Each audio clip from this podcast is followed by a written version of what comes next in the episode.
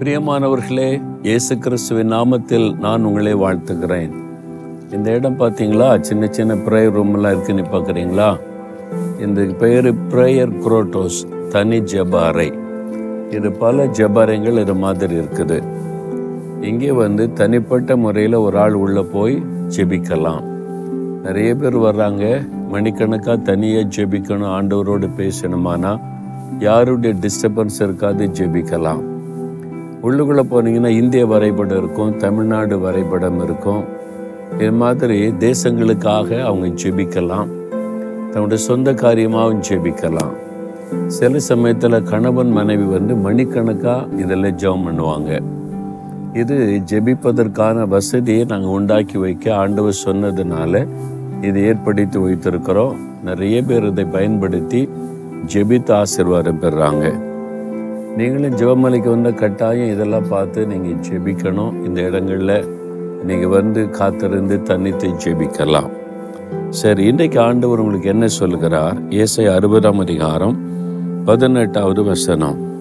இனி கொடுமை உன் தேசத்திலும் அழிவும் நாசமும் உன் எல்லைகளிலும் கேட்கப்பட மாட்டாது என் மகனே மகளே இதுவரைக்கும் நீ கொடுமை சந்தித்திருக்கலாம் அழிவை சந்தித்திருக்கலாம்.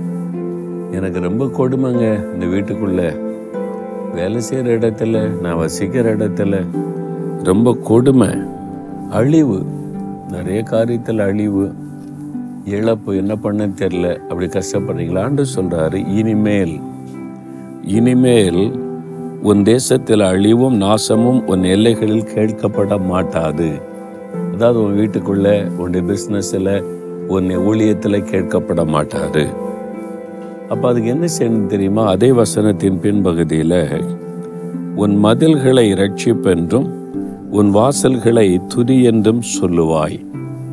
ரெண்டு காரியம் சொல்லப்போ ஒன்று ரட்சிப்பு துதி. நீங்கள் ரட்சிக்கப்பட்டிருக்கீங்களா?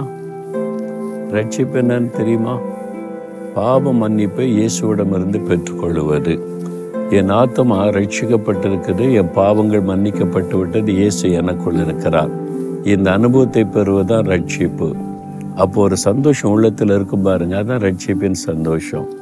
அது உங்களுடைய வாழ்க்கையில் இருந்தால் அழிவோ நாசமோசமோ உங்களுடைய வாழ்க்கையில் வராது. தேவன் அவங்களே தான் பாதுகாப்பார். ரெண்டாவது துதி. அப்போது தேவனுக்கு பயந்து ரட்சிக்கப்பட்டவங்க இப்போ துதிச்சுக்கிட்டே இருப்பாங்க.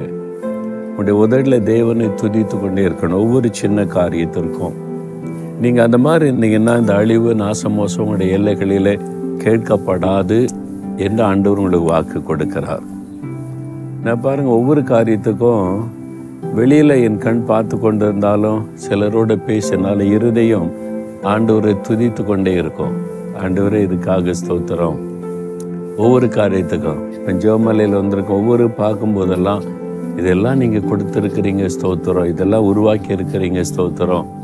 மக்கள் வந்து பேச ஆண்டவரே இந்த மக்களெல்லாம் நீங்கள் கொண்டு வந்திருக்கீங்க ஸ்தோத்திரம்.